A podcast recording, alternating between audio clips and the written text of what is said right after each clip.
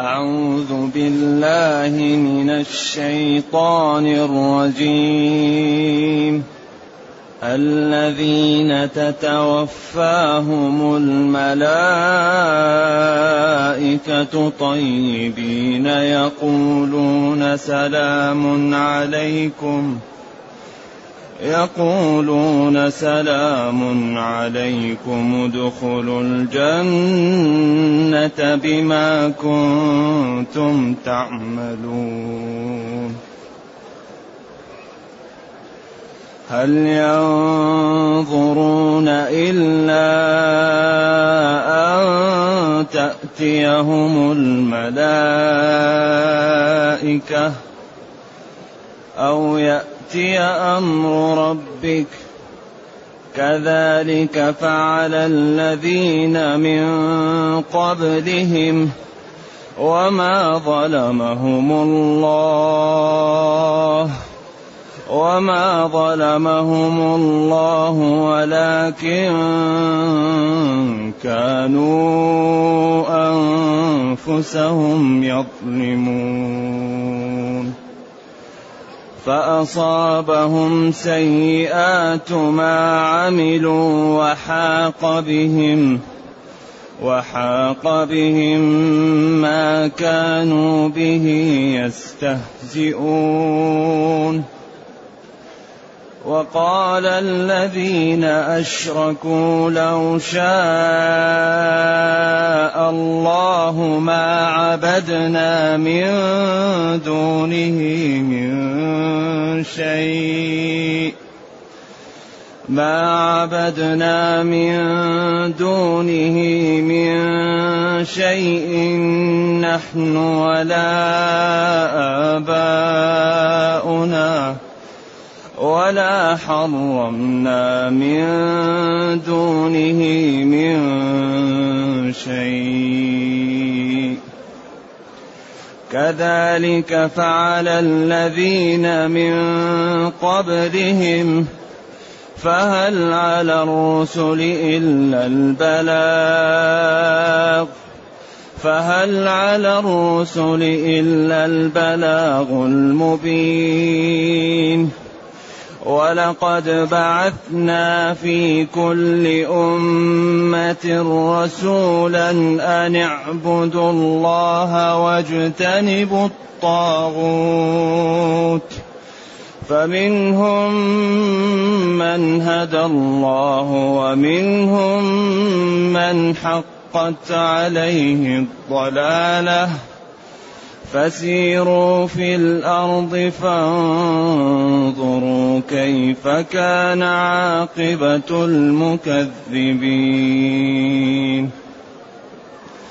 إن تحرص على هداهم فإن الله لا يهدي من يضل. فإن الله لا يهدي من يضل وما لهم من ناصرين. الحمد لله الذي أنزل إلينا أشمل كتاب وأرسل إلينا أفضل الرسل وجعلنا خير أمة أخرجت للناس. فله الحمد وله الشكر على هذه النعم العظيمة. والآلاء الجسيمة والصلاة والسلام على خير خلق الله وعلى آله وأصحابه ومن اهتدى بهداه. ما بعد فإن الله تعالى يبين طريقة وفاة الشريحة الطيبة الذين تتوفاهم الملائكة طيبين. هنا قال الذين تتوفاهم الملائكة ظالمي أنفسهم. هنا قال الذين تتوفاهم الملائكة طيبين. إذا هذا بيان وتكرير لوضوح الشريحتين. الشريحة التي اتقت ربها واتبعت رسولها وامتثلت الأوامر واجتنبت النواهي فنجت وفازت. والشريحة التي كفرت ولم تبالي فهلكت وأوبقت نفسها. وهذا كثيرا ما يتردد في كتاب الله ليبقى السامع على بصيرة ولينجو كل واحد بنفسه قبل أن يفوت الأوان. الذين تتوفاهم الملائكة طيبين. تتوفاهم أي تأخذ أرواحهم. توفى فلان دينه من فلان إذا أخذه كاملا. أي تتوفاهم تأخذ أرواحهم وتتركهم بدون روح ميتين. طيبين يعني لا ذنب عليهم ولا جرم ولا كفر ولا تقصير. طيبين جمع طيب. والطيب ضد الخبيث. الطيبات للطيبين. الذين تقبض الملائكة أرواحهم وهم متصفون بالاستقامة بامتثال الأوامر واجتناب النواهي بالإخلاص لله في عبادته. ما ظلموا ما غشوا ما كذبوا ما شتموا ما أكلوا أعراض الناس. طيبين. لذلك هؤلاء الذين هذه صفتهم يقولون سلام عليكم. تتوفاهم الملائكة طيبين يقولون سلام عليكم. أي سلمكم الله أو سلمتم أو لكم السلامة. سواء كان دعاء أو إخبارا.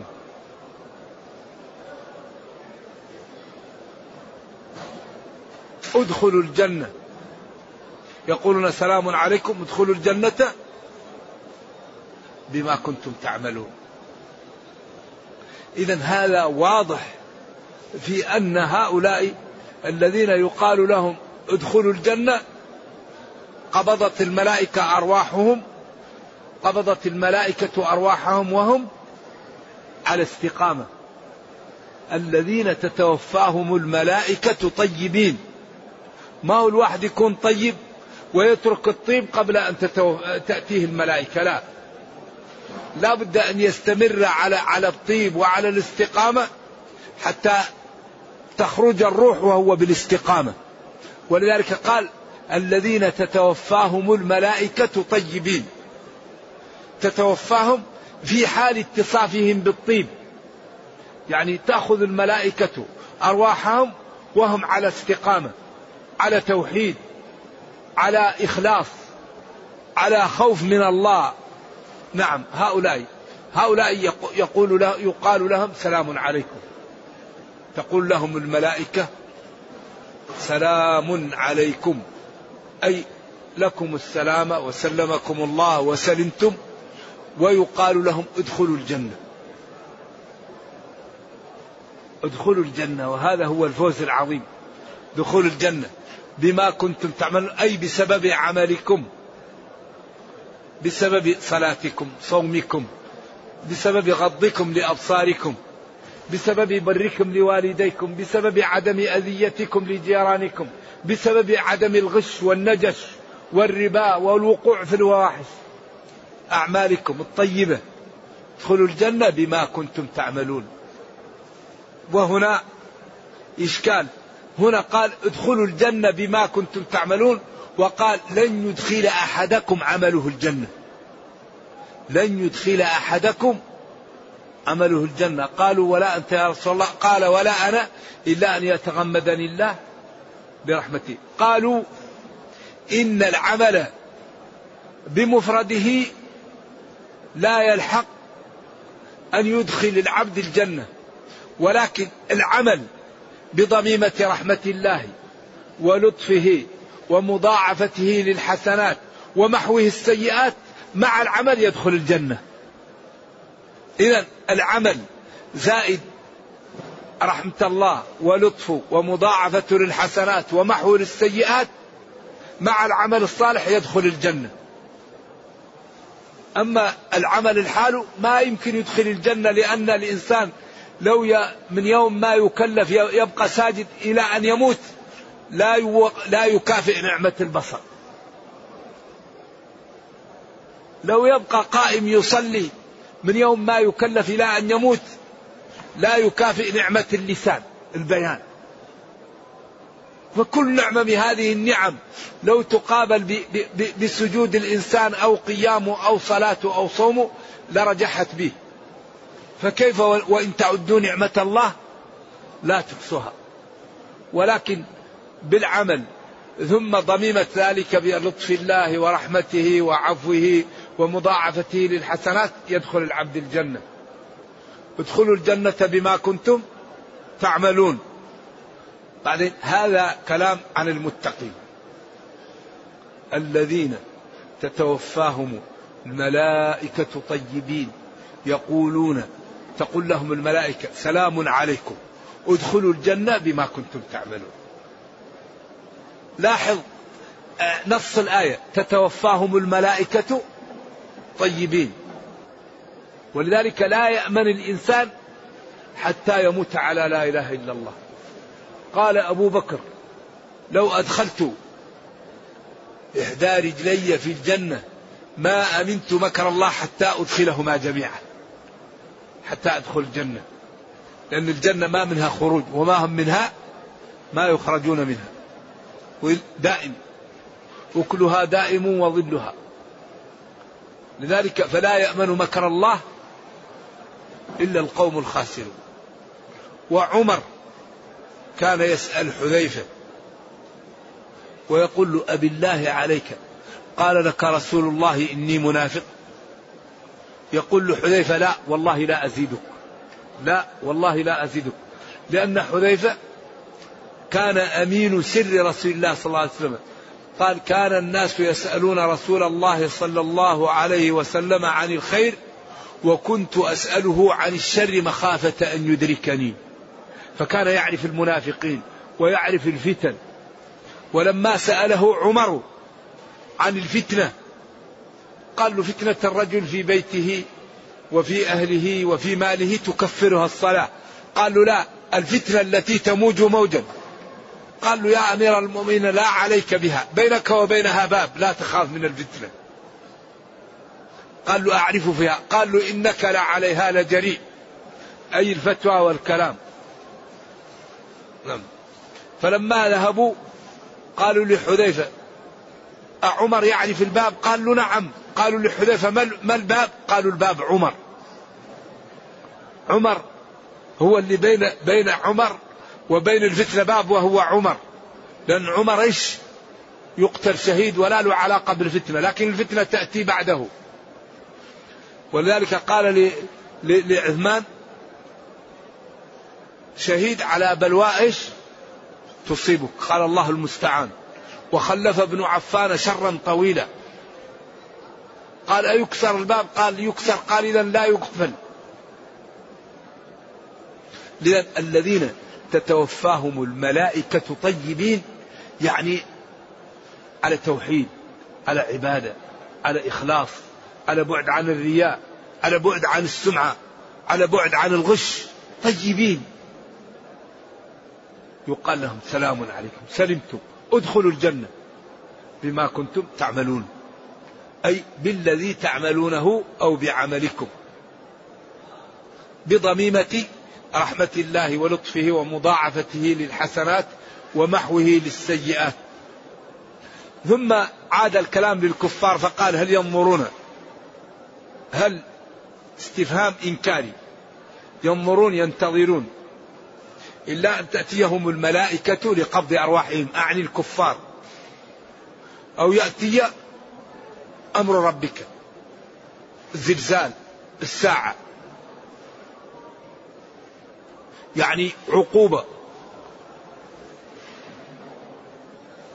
تدمير. الكفار ينظرون إلا أن تأتيهم الملائكة لقبض أرواحهم فيقعون في الورطة. أو يأتي أمر ربك.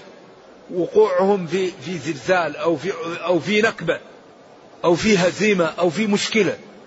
كذلك فعل الذين من قبلهم. مثل ما فعل قومك من التكذيب ومن عدم التصديق ومن المعاندة فعله الأمم السابقة. كذلك فعل الذين من قبلكم فأهلكهم الله ولكن ما ظلمهم الله. فعل الذين من قبلهم وما ظلمهم الله بأن أوقعوا في بأنفسهم ما وقعوا فيه بسبب كفرهم. وعدم إيمانهم. وما ظلمهم الله ولكن كانوا أنفسهم يظلمون. ما ظلمهم الله بما أوقع بهم ولكن كانوا أنفسهم يظلمون بكفرهم وضميمة التطفيف أو ضميمة عمل الفاحشة أو ضميمة عقل الناقة أو بضميمة أي فعل من الأفعال. لأن الكفر إذا زادت معه جريمة أخرى يأتي الدمار. لذلك إذا كان أهل الكفر لا يظلمون ويعدلون يبقون يبقى الكافر مع مع عدم الظلم. إذا كان الكفر بينه وبين الله ولا يظلم الآخرين قد تدوم له دولته. أما الكفر زائد ظلم يساوي دمار. تطفيف فاحش لوط عقر ناقة. يعني أي جريمة إذا كان فيه كفر وبزيادة ذنوب أخرى هذا الذي يأتي معها الدمار. نرجو الله السلام والعافية. ثم قال وقال الذين أشركوا فأصابهم سيئات ما عملوا وحاق بهم ما كانوا به يستهزئون أصابهم حل بهم. سيئات ما كسبوا. فأصابهم يعني حل بهم الذنوب. سيئات ما كسبوا. يعني الذنوب والمعاصي التي فعلوها أخذوا جزاءها. سيئات ما كسبوا هو جزاء جزاء الظلم. جزاء الظلم هو العقوبة.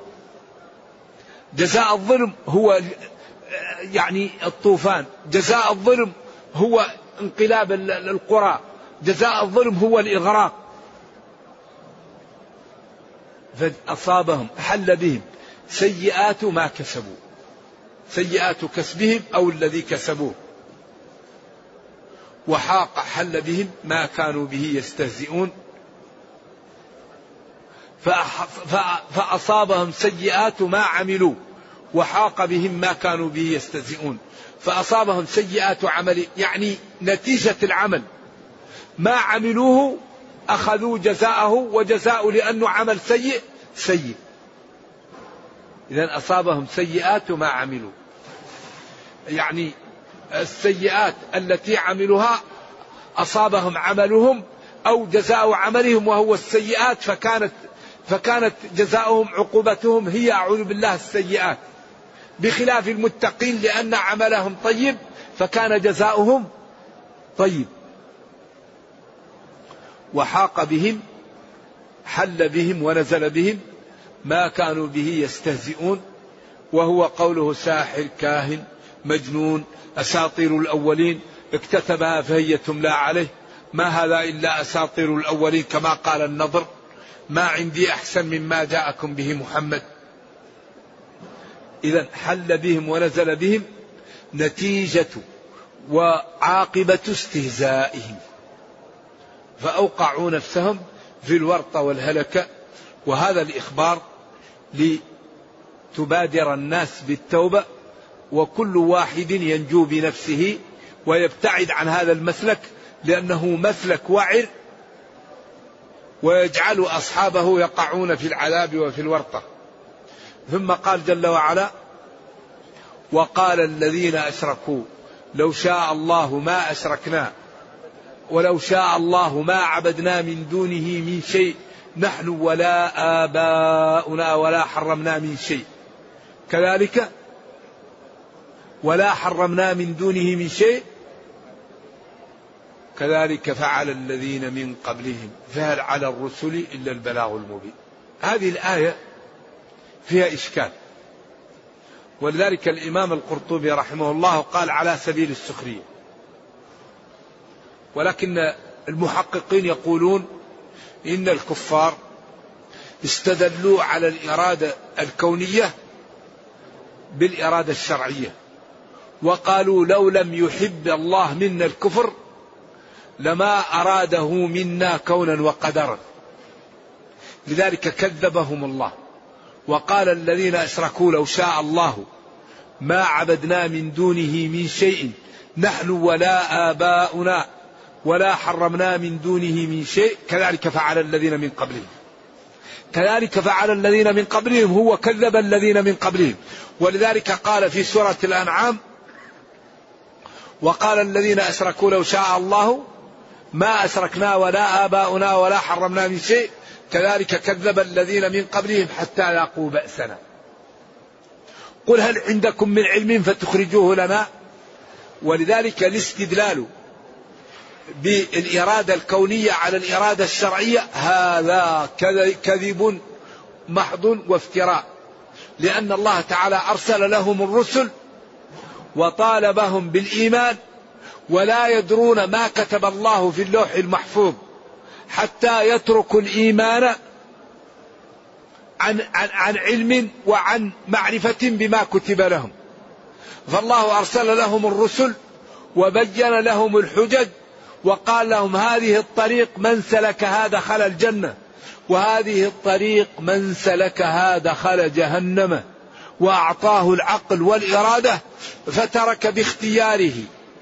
فترك باختياره ماذا؟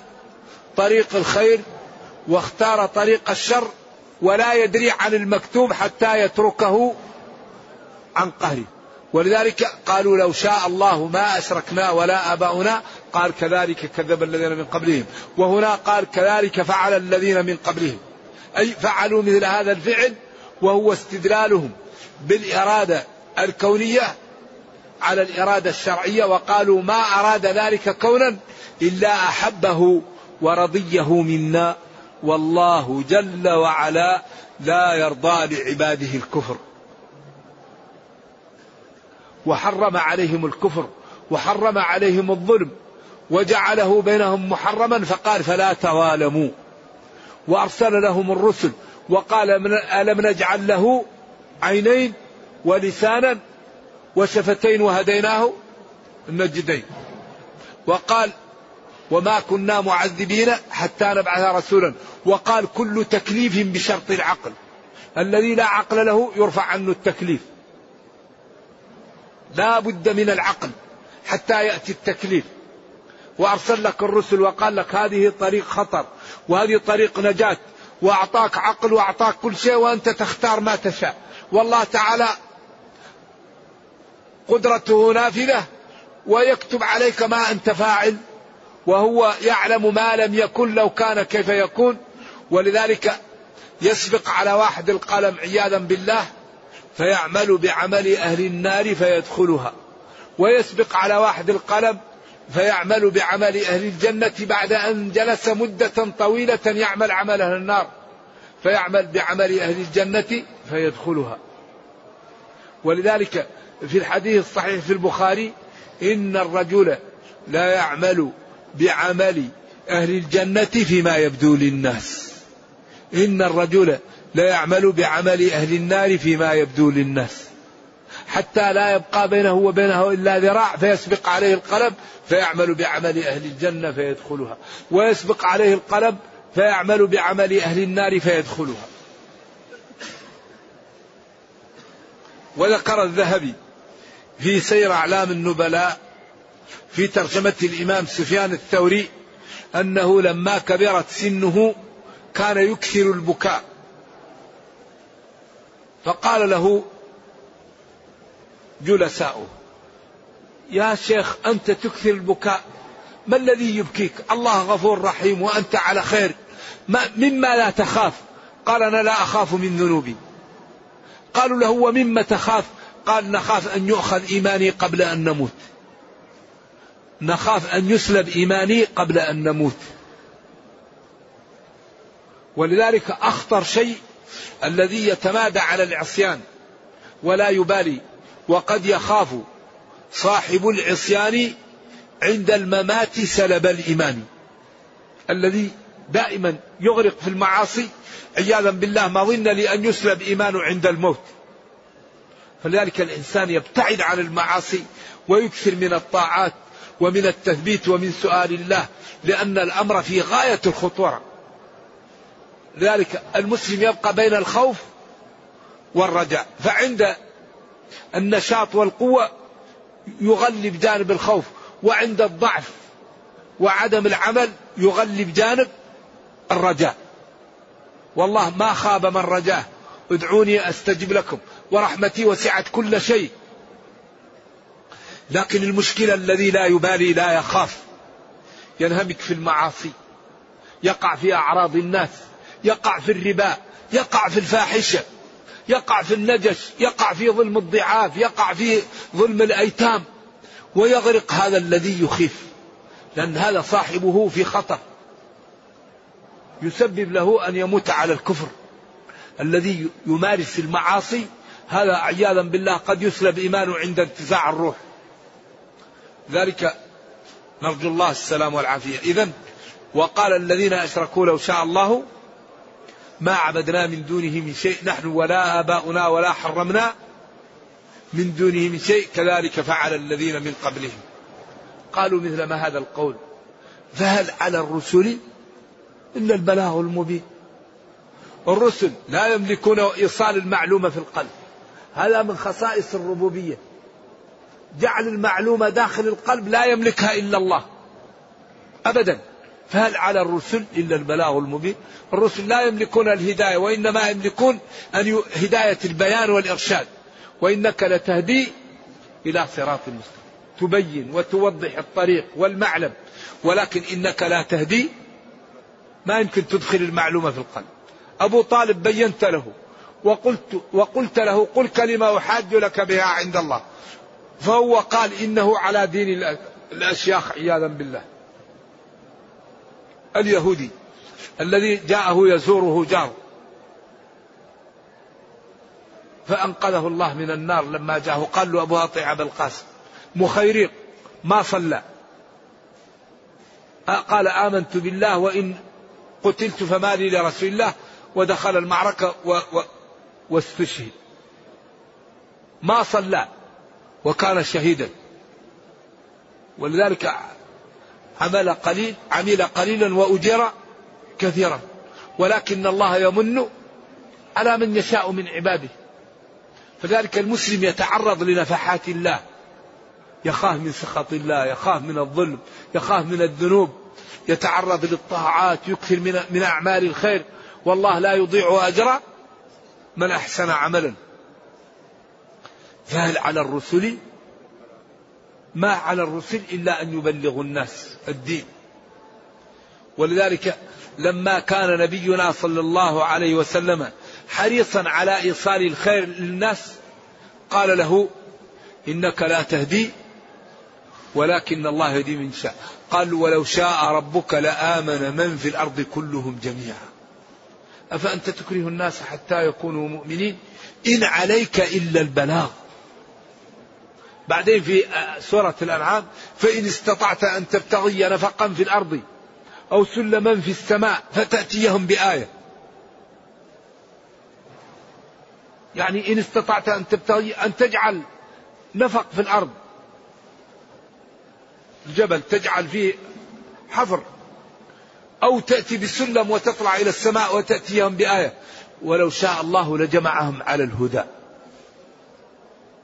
فلا تكونن من الجاهلين. أنت بلغ وبعدين الأمر بيد الله وأنت أطع ربك. لذلك قال قل ما يكون لي أن أبدله من تلقاء نفسي إن أتبع إلا ما يوحى إلي. أنا ما أستطيع أبدل شيء. أنا عبد لله يأمرني وأطيع. لذلك كان صلوات الله وسلامه عليه مطيعا لربه خائفا منه. يعني ما أمره به وما نهاه ينتهي.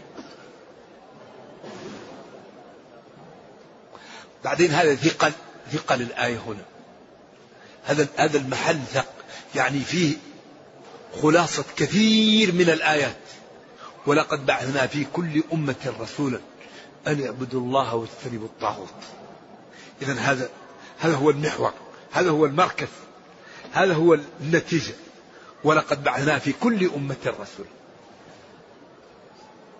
وما من دابة في الأرض ولا طائر يطير بجناحيه إلا أمم أمثالكم. ما فرطنا في الكتاب من شيء. وإن من شيء إلا يسبح بحمده ولكن لا تفقهون تسبيحه. ولله يسجد من في السماوات والأرض طوعا وكرها. ولقد بعثنا في كل أمة رسول. لأن الله تعالى لا يعذب الأمم إلا بعد إرسال الرسل وقيام الحجة. وما كنا معذبين حتى نبعث رسولا رسلا مبشرين ومنذرين لئلا يكون للناس على الله لئلا يكون للناس على الله حجة بعد الرسل. كلما ألقي فيها فوج سألهم خزنتها. ألم يأتكم نذير؟ قالوا بلى قد جاءنا نذير فكذبنا. أرسلنا في كل أمة رسولا. أن تفسيرية. وقلنا لهم أن اعبدوا الله. وحدوا الله. أطيعوا الله. أفردوا الله بالعبادة. أخلصوا لله. تذللوا لله. أخضعوا لله. فمنهم من هدى الله. فمنهم من هيأه الله ووفقه فاتبع الرسل وأطاعهم فنجا وسعيد في دنياه وأخراه. ومنهم من حقت عليه الضلالة. عياذا بالله. ختم. إذا جاء جبريل ونفخ فيه إذا جاء الملك ونفخ فيه يكتب كم؟ أربع كلمات. منها شقي أو سعيد. ذلك كان من دعاء بعض السلف اللهم إن كتبتني شقيا فامحها واكتبني سعيدا وإن كتبتني سعيدا فثبتني على ذلك. وكان من دعاء نبينا صلى الله عليه وسلم يا مقلب القلوب ثبت قلبي على دينك. يثبت الله الذين آمنوا بالقول الثابت في الحياة الدنيا وفي الآخرة ويضل الله الظالمين أن اعبدوا الله واجتنبوا الطاغوت. اعبدوا الله وحده واجتنبوا الطاغوت. الطاغوت يقال للواحد والاثنين والثلاثة والأربعة وقد يجمع ويقال الطواغيت. الطاغوت اللي هو الصنم أو الشيطان أو الوثن أو كل ما عبد من دون الله وهو راضي. وحدوا الله واجتنبوا الطاغوت. فمن هؤلاء الذين الأمم من هدى الله ووفقه فأطاع الرسل ونجا. ومنهم من حقت عليه الضلالة فكذب الرسل ولم يتبعهم فهلك ووقع عياذا بالله في النار. بعدين وضح الأمر فقال فسيروا في الأرض أمر للإرشاد. سيروا في الأرض فانظروا كيف كان عاقبة المكذبين. امشوا سيروا في الأرض. شوفوا ماذا فعل الكفار. ما لا وإنكم لتمرون عليهم مصبحين وبالليل أفلا تعقلون؟ لقد كان في في قصصهم في قصصهم عبرة لأولي الألباب. ينحتون من الجبال بيوتا فارهين. قال لفرعون فاليوم ننجيك ببدنك لتكون لمن خلفك بعض طلاب العلم فهم من هذا التحنيط. تحنيط فرعون لأنه قال لتكون لمن خلفك لكل من يأتي بعدك آية. لأن من صيغ العموم؟ وقال من خلفك. هذا قد يفهم منه أن فرعون سيبقى إلى قيام الساعة. فاليوم ننجيك نجعلك على جواب بدنك. لتكون لمن خلفك يأتون من خلفك يروك ولمن يأتي بعدهم إلى قيام الساعة. آية. حجة وبرهان على صدق موسى وعلى كذب فرعون وعلى أن من كذب رسول الله هذه عاقبته. فسيروا اذهبوا في الأرض فانظروا كيف كان عاقبة المكذبين. آثارهم تدل عليهم بيوتهم منازلهم مساكنهم خطوطهم التي يكتبونها على الجدار. تشوف الحرف على الجبل كله. بعض الجبال تشوف الجبل من أوله إلى آخره عليه حرف واحد. من, من ذهب إلى حائل يجد هناك جبل فيه خطوط وفيه أشياء عجيبة. خطوط ليست عربية وليست ما أدري من متى. الجبل كله عليه الحرف مكتوب على الجبل كله. كيف كان عاقبة المكذبين؟ سيروا في الأرض انظروا آثارهم وكيف ماذا فعل الله بهم. إن تحرص على هداهم وتجتهد على أن تدخلهم في الإسلام فإن الله لا يهدي من يضل. من كتب عليه الضلال لا يهديه أو لا يهدى هو من أضله الله. الجمهور قرأوا لا يهدى. وقرأ حفص لا يهدي من يضل. وما لهم من ناصرين. أي مانعين يمنعونهم من عقوبة الله إن أرادها بهم. والنتيجة والثمرة أن العبد يبادر بطاعة الله وبالاستقامة. وما أراده الله يعطيه إياه. لأن الله يقول أوفوا بعهدي أوفي بعهدكم. وقال فاستبشروا ببيعكم الذي بايعتم به. وقال إن الله اشترى من المؤمنين إيش؟ أنفسهم وأموالهم بأن لهم الجنة. فالذي يريد الجنة يبذل يبذل من ماله من وقته من جاهه. الذي يريد الجنة ينهى نفسه عن الهوى. الذي يريد الجنة يبتعد عن المعاصي وعن الحرام. يجتهد. اعملوا قل اعملوا فسيرى الله عملكم. افعلوا الخير لعلكم تفلحون. والله لا عذر لنا بعد هذا البيان. إذا لا بد لنا أن نعطي وقتا من أعمارنا لكتاب ربنا لنفهمه فنتمتع به فيهدينا فننجو من النار وندخل الجنة فنفوز. نرجو الله جل وعلا أن يجعلنا جميعا من الفائزين. اللهم أرنا الحق حقا وارزقنا اتباعه وأرنا الباطل باطلا وارزقنا اجتنابه وأن لا تجعل الأمر ملتبسا علينا فنضل. اللهم ربنا أتنا في الدنيا حسنة وفي الآخرة حسنة وقنا عذاب النار. سبحان ربك رب العزة عما يصفون وسلام على المرسلين. والحمد لله رب العالمين والسلام عليكم ورحمة الله وبركاته. هذه هي المجيب على بعض الأسئلة. يقول هل من من المشروع تقبيل الركن اليماني الجمهور عنده يلمس يمسح باليد وورد تقبيل وورد الإشارة إليه وكلهما ضعيفة لكن الأولى والأقوى في النصوص أنه يمسح باليد. الركن الأول. أما ركن الكعبة فهو يمسح ويقبل. نعم. رجل يصلي على كرسي ثم تكسر الكرسي أثناء الصلاة. فسقط وساعده جاره وتكلم. إذا كان تكلم خطأ فما عليه شيء إن شاء الله. نعم. ما حكم الصلاة عند كشف سائر البدن غير ما بين السر والركبة؟ مكروهة. جائزة لكن مكروهة. خذوا زينتكم عند كل مسجد. المسلم يلبس لصلاته أجمل لباس ولو في بيته. المسلم المتقي إذا أراد أن يصلي في بيته يأخذ ثوب جميل ويلبسه في الصلاة لأنه يقوم يناجي الله. هذا السنة. وإذا أراد أن يذهب للمسجد يأخذ ثوب نظيف جميل. ما يأتي للمسجد في ثياب النوم الأولى أن يأتي بثوب جميل. نعم. لأن الله يقول خذوا زينتكم عند كل مسجد. يقول كيف يتحقق الخشوع في الصلاة وهل الخشوع لا يملكه العبد لكن يحاول أن يأتي بأسبابه. يتوضأ وضوء يصبغ الوضوء ويصلي من النافلة ما استطاع ويتعوذ بالله من الشيطان قبل الصلاة ويحضر النية ويحاول أن يعلم أنه واقف بين يدي ربه يناجيه وقد تكون هذه آخر صلاة له. فهذا يسبب له الإخلاص.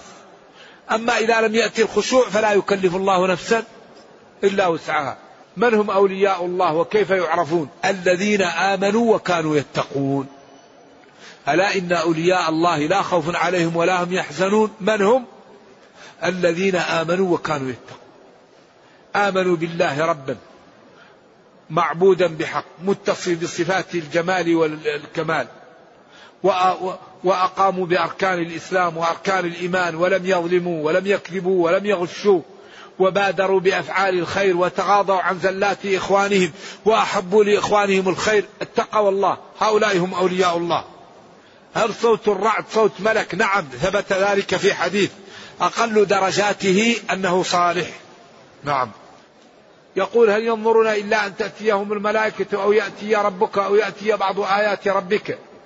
فما معنى ذلك وما علاقتها بالآية التي فسرتموها؟ هل ينظرون؟ العلاقة فيها أن هذا تهديد ووعيد للكفار. لا ينتظرون إلا أن تأتيهم الملائكة لقبض أرواحهم أو يأتي ربك يوم القيامة إتيان لائق بجلاله وكماله في الموقف ويحاسب كل واحد بعمله.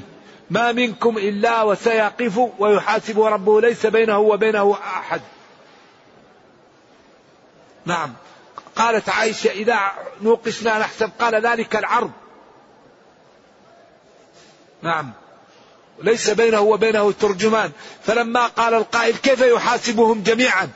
قال كيف يرزقهم جميعا؟ هو يرزقهم جميعا يحاسبهم جميعا. كل واحد الآن يأتيه رزقه كل واحد يأتيه حسابه وله صحيفة ما يعني كل شيء يقول كل شيء يعمل يكتب له. فإذا كان الليل مسحت الملائكة ما لا حرام فيه ولا حلال. من الأمور التي لا توضع في كفة الحلال ولا الحرام يمسح ويبقى الحلال والحرام. نعم. أو يأتي بعض آيات ربك مثلا كالزلزال أو كالأمور أمارات الساعة وعلاماتها. نعم والآية مبينة للآية وموضحة لها. هل يجوز أن نجعل نغمة صوت الاتصال هاتفي قرآن أو نشيد إسلامي؟ لماذا لا تجعل مثلا يعني طارق يعني في الجهاز من يريدك؟ في الجهاز من يريدك؟ أو رد على أصلحك الله أو أحسن الله إليك رد على على الجهاز. رد على الجهاز. في الجوال من يريدك. يأتي بكلام لا يكون قرآن ولا يكون أشياء ولا يكون جرس. وهذه أمور سهلة الحقيقة. نرجو الله أن يتوب علينا. يقول هذا إنه يعمل في مؤسسة أجهزة كهرباء وأن صاحب العمل أغراه وشجعه بأن يعطيه راتب ويعطيه من كل جهاز بيع مبلغا من المال. فلما صار يبيع لم يوفي له بهذا الذي قال له. وهو الآن يريد أن يسافر فهل يجوز له أن يأخذ ما اتفق عليه من غير أن يخبره به؟ لا. من عصى الله فيك فأطع الله فيه. لأنك إذا غشيت وعملت هذا قد يكون لك غش فلا تغش. والله سيعطيك حقك وسيجدد حقك يوم القيامة كامل. وهو هذا سيسبب له فساد في ماله أو في عمره أو في ولده أو فيهما معا. لأن المعاصي تزيل النعم. فالذي يغش العمال هذا مآله إلى أن ينكب. الله الله في العمال. اعطي للأجير حقه قبل أن يجف عرقه. الله أكرمك بأن أعطاك المال وأصبحت تستجلب العمال والخدم ومع ذلك تكفر النعم وتغشهم. هذا أمر سيء. ينبغي للمسلم أن لا يغش العامل وأن يعطيه أجره كاملا. فإن هذا ظلم وظلم لمن جعلك الله أقوى منه. فهذا ظلم وسيء جدا وعاقبته أن الله تعالى يسلبك بعض هذه النعم أو يسلبك كلها. فلنتقي الله ولنبتعد عن عن عن ظلم عبيد الله. فإذا دعا عليك هذا الرجل قد تتدمر واتقوا دعوة المظلوم فإنه ليس بينها وبين الله حجاب. كم من إنسان ظلم ودعا على من ظلمه فأصابه مثل الرصاصة. على طول. لا تتأخر. فليتقي المسلم ربه ولا يظلم وبالأخص العمال.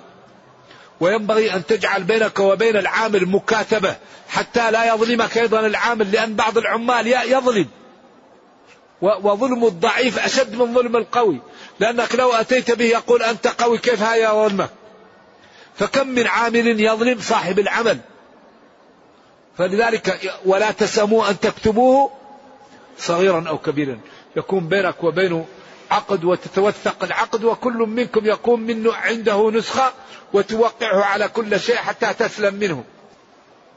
هذا رسالة طويلة ملخصها أنه له صديق طلبه قرض مال ذهب لمدة ست سنوات.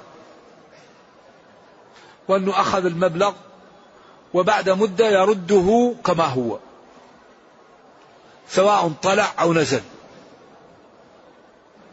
فكون أنه يدفع الفرق لا. هذا قرض يعود الذهب كما هو. فإن ارتفع الذهب ألف في الألف الله يكون في عونه. يدفع إيش؟ الذهب. وإن نزل يدفع ذهب. لأنه ما قال له أضمن لك الفرق. وهذا ما ينبغي. لأن لأنه السلع سواء نزلت هذه السلعة هي هي. فأنت اقترضت منه كيلو ذهب بعدين ترد له كيلو ذهب. والقرضة الحسنة جائزة سواء ذهب فضة أي شيء تسلفه من الإنسان ترده له بذاته. إن أردت أنت أن تكرمه وتحسن الوفاء فتزيده من نفسك من غير أن يشترط. وتكافئ على ذلك فأنت يجوز لك ذلك من غير أن تشترط. فإن اشترطت ذلك فسدت الصفقة وصار ذلك محرما والله أعلم.